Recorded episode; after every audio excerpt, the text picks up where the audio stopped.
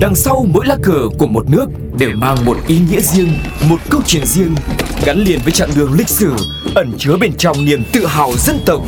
Hiểu về mỗi lá cờ là hiểu được tinh thần của mỗi đất nước, cùng nhìn rộng rãi thế giới với series Chuyện bất ngờ về những lá cờ. Chào mừng quý vị và các bạn đang quay trở lại với series Chuyện bất ngờ về những lá cờ. Và bây giờ thì chúng ta đang đến với một đất nước rất là quen thuộc với mọi người, đó chính là Thái Lan. Và nhắc đến xứ sở chùa vàng thì nơi đây chưa bao giờ là hết những trải nghiệm mới mẻ nếu mà các bạn đi du lịch Thái Lan. Và Thái Lan thu hút nhiều khách du lịch với rất là nhiều những cái tên gọi như là xứ sở chùa vàng này, hay là thiên đường ẩm thực, hay là xứ sở của những nụ cười chẳng hạn.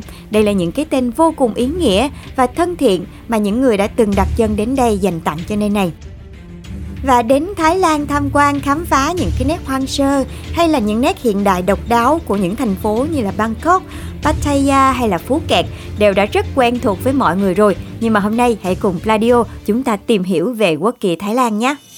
Và bạn có biết không, để có màu cờ Thái Lan như hiện nay thì đất nước Thái Lan cũng đã trải qua rất là nhiều thăng trầm biến đổi.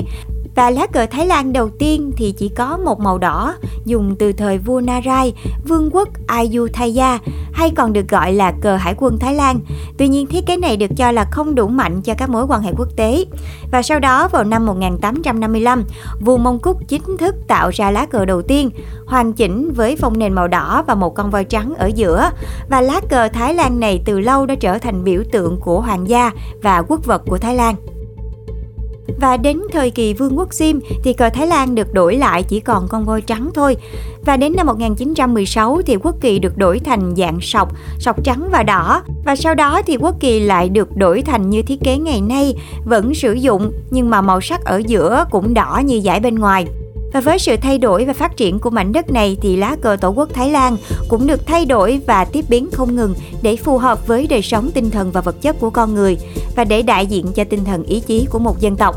Và đặc biệt nếu mà bạn tìm hiểu sâu thêm thì sẽ thấy lá cờ Thái Lan hiện tại trông giống với lại quốc kỳ của Costa Rica, được chọn dùng 11 năm trước khi Thái Lan chọn quốc kỳ và khác biệt chính thì nằm ở chỗ màu xanh dương và màu đỏ thì được đảo ngược. Nói về ý nghĩa của lá cờ Thái Lan, ở giữa là hình chữ nhật màu lam và bên dưới là hai hình chữ nhật màu trắng. Chiều rộng của hình chữ nhật màu lam bằng chiều rộng của hai hình chữ nhật màu đỏ hoặc chiều rộng của hai hình chữ nhật màu trắng. Và theo ý nghĩa tâm linh học thì ba màu đỏ trắng lam đại diện cho dân tộc, tôn giáo và nhà vua, một khẩu hiệu không chính thức của nơi này. Trong đó thì màu trắng tượng trưng cho sự thuần khiết của tôn giáo đó là Phật giáo. Màu đỏ thì tượng trưng cho sức mạnh và tinh thần xả thân của các dân tộc. Và màu lam đại diện cho nhà vua, nằm giữa lá cờ tượng trưng cho vương thất ở trong nhân dân và các dân tộc và tôn giáo thuần khiết. Màu lam ở trung tâm đại diện cho sự uy quyền của dân tộc khi mà đứng lên trị vì cai quản đất nước thì phải là ở trung tâm để tất cả mọi thường dân ở bên dưới đều có thể thấy được sự uy quyền của dòng dõi hoàng gia. Và vừa rồi là những điều thú vị đến từ lá cờ của Thái Lan. Và nếu mà các bạn vẫn còn những thắc mắc gì đấy thì đừng ngần ngại gửi về cho chương trình nha. Phương Duyên xin hẹn gặp lại mọi người trong series Chuyện bất ngờ về những lá cờ trong số tiếp theo.